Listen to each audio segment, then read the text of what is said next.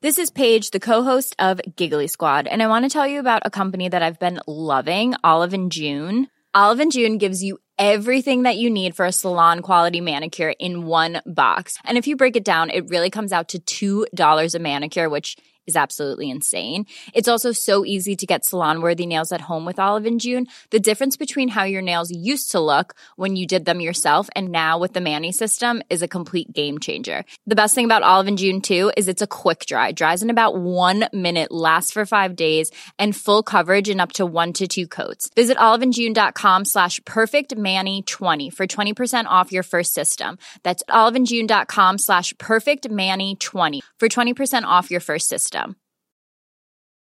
Cool fact a crocodile can't stick out its tongue. Also, you can get health insurance for a month or just under a year in some states. United Healthcare short term insurance plans, underwritten by Golden Rule Insurance Company, offer flexible, budget friendly coverage for you. Learn more at uh1.com. This is TalkSport Daily. Hello, happy Friday, and welcome to yet another Andy Goldstein's Talksport Daily podcast with me, Andy Goldstein. I say yet another, it's of course the last one of the week. And we start on breakfast with the return of Big Al Alan Brazil and Jamie, or I think Cheltenham Town are bigger than Inter Milan O'Hara, and the Watford captain Troy Deeney. Troy spoke to the guys about relegation, the new manager of the Hornets, and his future at Vicarage Road. This is my club, isn't it? I've been there 10 years now. Um, I'm not to actively look to leave or anything of that Yeah. nature. So I, I was talking to the missus about it yesterday. I had uh, an opportunity to go to Leicester when they just won the league, obviously with Champions League football. I never asked to leave then. Yeah. So why would I ask to leave now? Do you know what I mean? It's, if the club decide that you know we need to go our separate ways, it is what it is. I'm, I'm a big boy. I can uh, I can take it on the chin. Talksport understands that Watford have signed Vladimir Ivic as their new manager. He signed a two year deal at Vicarage Road after the club was relegated to the Championship. he speaks real good English. He's uh he's got this kind of like blue eyed, looks straight in the eye, looks like he's going to kill you, but he's talking really nice. So it's like you're on edge all the time. You're like, is, Yeah. he, is he about to do me? I don't know what's going on. but he's a real nice guy. He's, he's coached, uh, you know, coaching us really well the first few days, and you know, none of the boys are, are moaning, which is which is always good. Now, this is Hawksbee and Jacobs, and one of their top guests was the Spurs in England player, Eric Dier. He spoke about working under boss Jose Mourinho, or Jose, as some people say, incorrectly. The new documentary, soon to be released by Amazon, about Tottenham, and now he found out that Joe Hart was joining the club. Incidentally, that documentary about Tottenham is called All or Nothing, and I can tell you now the answer is, of course, nothing. He messaged me a couple of days ago, and it was late at night, and he said, "Oh, um, are you awake? Don't worry, it's nothing. It's nothing serious or whatever." so, so, so I called him, and he was in the car on the way down. So he he, he caught me by surprise. But uh, no, it's fantastic, fantastic to have him. Um, you know, it'll be a real pleasure to to get to share a dressing room with him again. I, I always enjoyed. Um, I always enjoyed sharing one with him with England. So, um, and I'm sure you know he'll bring he'll bring a lot um, off the pitch just as much as he will on it with his experience and you know the the kind of situations he's been in as a player. I'm European champion. I'm a, I think I'm a special one. If we're talking privately, we we talk in Portuguese, but if we're in a you know in a setting of more people, then we'll speak English. So um, yeah, it's a bit of both. But yeah, it's you know for me it's it's very special growing up in Portugal and then to to be managed by him. You know when I was growing up, you know was when uh, he he won the Champions League with Porto and then went to Chelsea and was extremely successful. So um, yeah, it's, it's it's really special to be being managed by him now. I was uh, you know I was kind of disappointed that we were going on holiday because I felt like we were just we were just uh, finding our feet and and really starting to make some uh, some strides in the right direction. So um, you know, hopefully we can pick up where we left off in that sense. And um, we're, we're really really excited, you know, to have a pre-season with the manager and and be able to really put in some work before the season starts and, and start with a clean slate. Now, the fixtures for the new Premier League season were announced yesterday with Leeds United's trip to Liverpool, the pick of the opening day. Leeds' Stuart Dallas told White and Sawyer that he can't wait for it to begin. Have a listen. This is him saying, I can't wait for it to begin.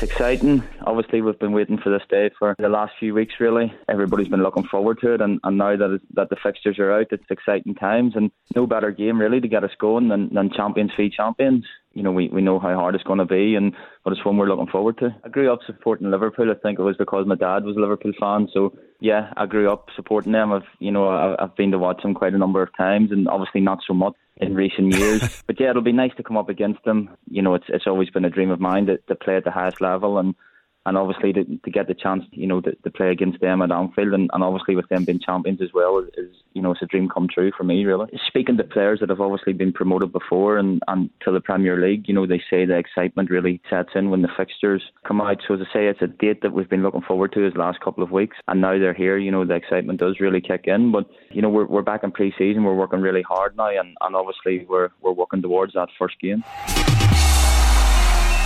Now, following recent comments from Jamie Hart on Breakfast regarding the international caps debate, Drive's very own Darren Gough, who played cricket over 200 times for England, hit back at O'Hara in a section we've called Goughy Hits Back at O'Hara. Shouldn't we get caps for friendlies? If I'd have had caps for friendlies, I'd have had another 50 caps. You know what I mean? The amount of friendlies I had to play before tests or warm up games. We don't get caps for them. What's all that about? Oh, you tell you what, come and play in a friendly, get an England cap for it. It's ridiculous. Competitive. Now, this is coming you'd want to play as a player. I think that's really harsh. I think you're really okay, harsh. we'll just give everyone one then. Why only if they played for England? Well, look how many players. look how many players are played under Eriksson when he made all those substitutions. How many guys played one and two caps? You gotta, you, you gotta really, really earn it. And I just think with friendlies, I think they just give them out for fun. Imagine if uh, an England player who's played, say, three times and three friendlies, and all his life he just wanted to play for England, and he gets to pull on the three lions in a friendly, building up to a tournament. He gets to pull on the three lions shirt, and he plays at Wembley and how proud he feels, how fantastic he feels that he's involved in that elite group. Oh, okay. But just through the fixtures that come up and because of one man's opinion, he doesn't get to play in a competitive game. You're saying he doesn't deserve a cap. Well, do you know how per- harsh per- that is? Well, perhaps they make him different then. So the ones who play a competitive fixture for England, which is the real elite stuff, not friendlies, get a slightly different cap. Lads, lads, just, just not good enough. Not good enough. Look at Jamie. I actually got to number one in the world. Where did he get in the world? As we said the other day, he didn't even win Big Brother. Right. Just, just a question. So I, don't, you- I, I don't even have to. You're say- refuting it completely. I, I don't have to say anything, mate. okay. I've been ranked number one in the world. I don't have to say anything else.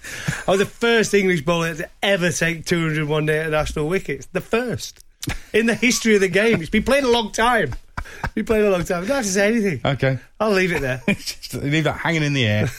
See if uh, Jamie O'Hara can uh, swing a bat and actually hit one of them because you've bowled it down to him. Let's see if he can uh, either take it on the bunts or smash it out the park. So uh, over to you, O'Hara.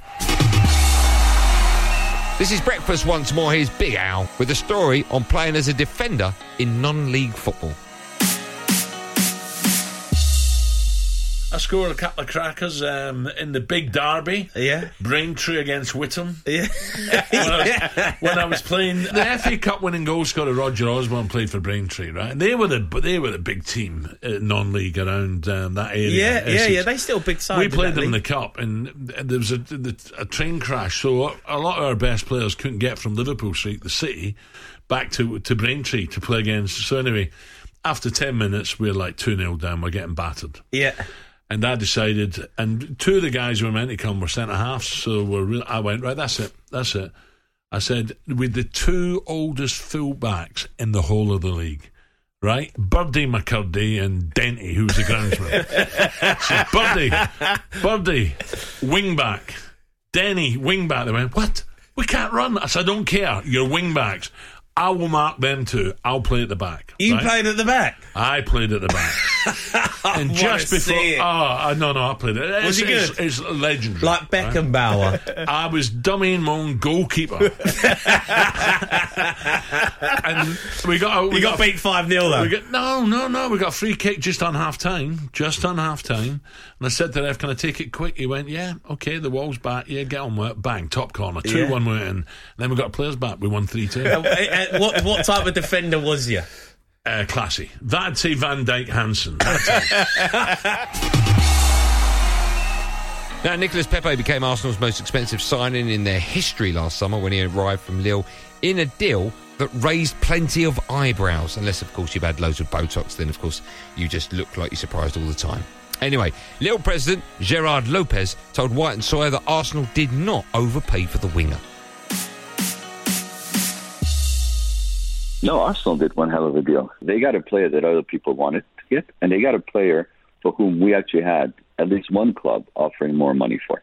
And uh, it's Pepe, Pepe's management team and, and Nico that, that asked us to go to Arsenal.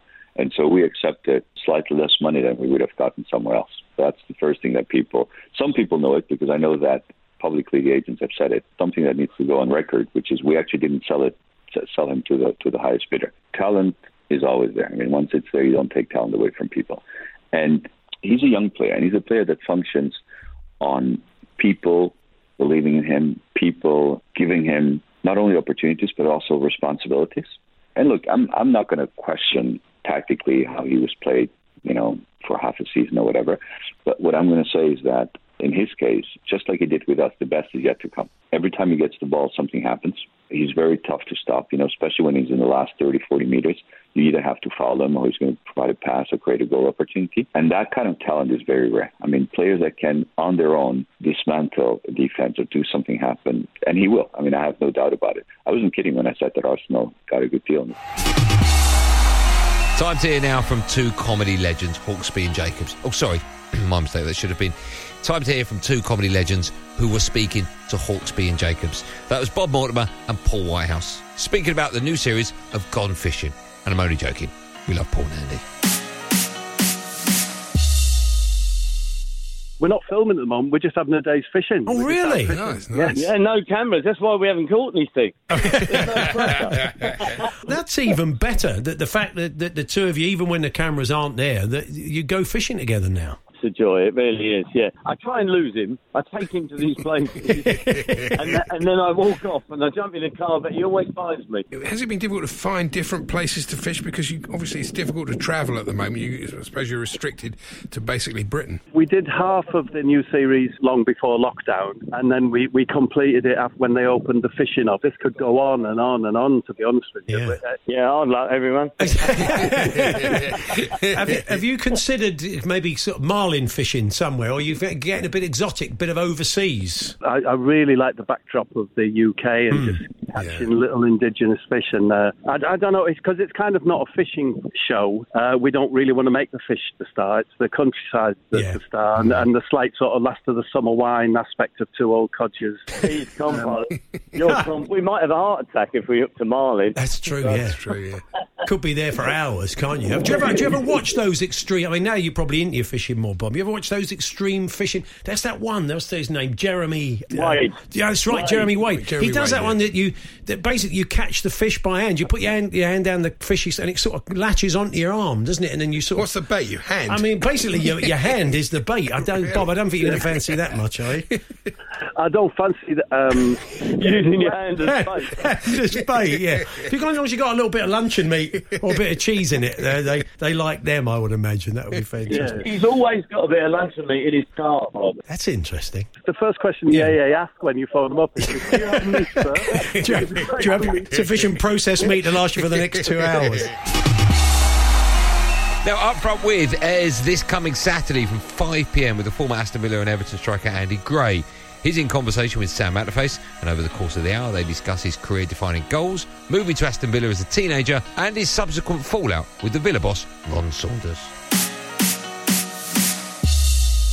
We were playing in, in Europe against Barcelona. I missed the first gig. I was injured for the first round. We played them at Villa Park, drew 2 2. And then we were due to play them the following week at the, the Nou Camp. Remembering I'm arguably his best player. So I remember going this Sunday, I'm getting treatment, and then comes Ron Saunders. And I'm sitting there getting treatment, and he said to me, How is it? I said, No bad, boss. I said, I think I'll be all right. He says, No, no, no, no, no. I need to know now. I said, What do you mean you need to know now? It's only Sunday. He says, No, I need to know now. I, I, I need you to tell me if you can play today, if it was today. I said, Well, of course I couldn't play if it's today. So he didn't take me. I didn't even travel. We got beat 2 1. Then they told some reporters on the way back in the, on the plane that it was my fault because I'd let him down, I'd let the supporters down, and I'd let everybody down. And I went and confronted him with it. And I says, listen, you, I've played with my leg hanging off, with injections in my knees, my ankles, everywhere to play for you in this club. And I said, and you call me, uh, you say I let everybody down. I said, sorry. I said, I want to transfer. I'm not playing for you again.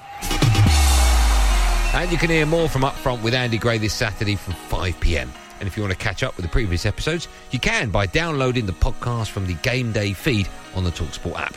Now we head back to Troy Deeney on breakfast and why he listens to ABBA before games, who's the best defender he's ever come up against in the Premier League, and how he deals with stick from opposition fans. The best part for me is giving fans a bit back because they don't expect it. Yeah. Especially in today's game. They're Yeah, like, of course. Everyone ignores it and that. And then I remember being at Norwich, I'd just come back from injury. I was warming up this geezer, sprinted down the stairs. Deeney, you can't say it, obviously. Yeah. Like, come here, give us a kiss. He was fuming. He was like, "Uh, uh." I was like, come on, I know you, you love me, don't you? Give me a kiss. and he just went back to his seat, all like, "Oh, I don't know what to do. My first experience, a proper experience, was um, I was at Walsall in League League One. We played Millwall away. I got battered. I was 19, got Yeah. battered on the side. Yeah. Loved every minute of it. And then I went and scored the winner and celebrated right in front of him. And I just walked back in and I remember uh, Martin Butler went to me, You're not all there, you are you? I was 19. I was like, Why? I said, They give me stick, don't you give it them back? He goes, You know, he could have chinned you. I was like, Ah, I didn't think of that. so ever since then, I've never really cared about it. It's just always been good banter. Deeney with an open net to score and does, and it's 3 0. Well, they're going to win now. Troy Deeney gets his first ever goal against Liverpool. I can't explain it. The guy's six foot four, fast, got a great footballing brain, loves to have a fight with you as well. And he's just like, Can head the ball as well, can't yeah, he's, it's it's everything. He's just got everything. And I remember playing. We beat as we beat them three 0 and he was doing his hair, but he had the ball, and I was like, that's amazing. and I remember we was winning. And like, I'm like, he's doing his hair mid game. My mum used to do the cleaning on a Sunday. And, and Saturday and Sunday, so and have all the old school classics on. Like so you- it, it reminds me of where I've come ah, from. But I was gonna like, you're playing against Van Dijk and Yeah, you're I going to bit- rough him up and then suddenly Yeah, Dancing bit- Queen comes on. Yeah, a bit of Dancing Queen, but obviously it's like an hour and a half playlist, so it builds up. So I go from a bit of that to a bit more aggressive music What, just build- before. builds up. So it builds up from building ABBA. up. ABBA's a start, yeah. it's bit of Barry White, bit of Luther. Oh, I lo- oh, I love Barry White. What's the last track then before you go out? I can't. I can't. Be- I can't repeat it on there, but yeah, it's, it's a bit more aggressive, a bit more up tempo, and uh, yeah, at that point, I'm ready to go. And don't forget that all the EFL fixtures for next season will be announced today at 9am, so keep it Talksport and Talksport 2 for all the reaction. And we finish, sort of, with the best bits of my show, Andy Goldstein Sports Bar, Monday to Thursday from 10pm. Me and old fat face. This moment is absolutely going to be a priceless one as Lampard and Terry lift the Champions League trophy for Chelsea. I want Frank to succeed at Chelsea, right? If you told me now that Frank would win a trophy, What? Hold on. and get top- Carabao Cup. Ca- I'll take Carabao Cup, Right. Get top four, do okay in the Champions League, do okay in the FA Cup, over England winning the Euros every single time. I would love England with the World Cup. I absolutely throw myself into England. I'm hugely patriotic, but if Chelsea have Chelsea win a trophy under Frank would be brilliant. I would absolutely. Chel- Chelsea Carabao Cup win, fourth. Yep. Over England winning the World Cup. I'm going to say yes. Uh, let's speak to someone that's in the bubble, in, the, s- in the matchroom bubble. Spencer Oliver joins us. Hello, Spence. Spencer. Guys, how are you doing? You okay? What's it like being in a matchroom bubble?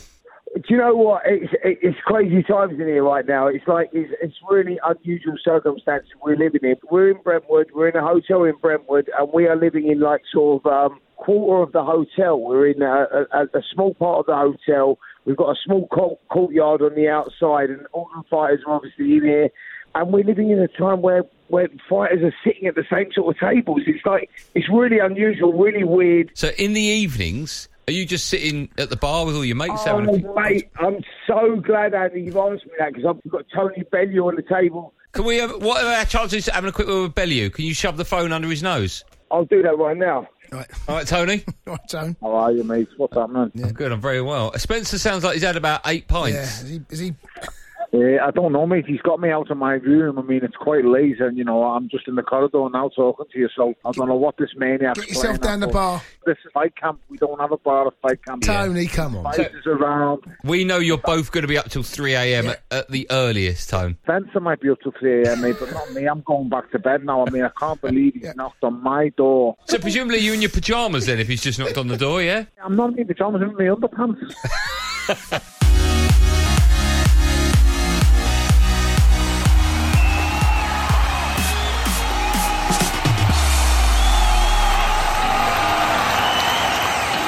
That's it for another podcasting thing. A reminder, don't forget that tonight, that's Friday, from 7pm, it's Inter Milan against Sevilla in the Europa League final. It's on TalkSport. It's presented by Mark Saggers.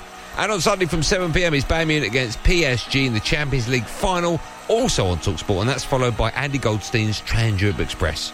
Also on Sunday, on this feed, there's another chance to hear Sol Campbell's My Sport in Life.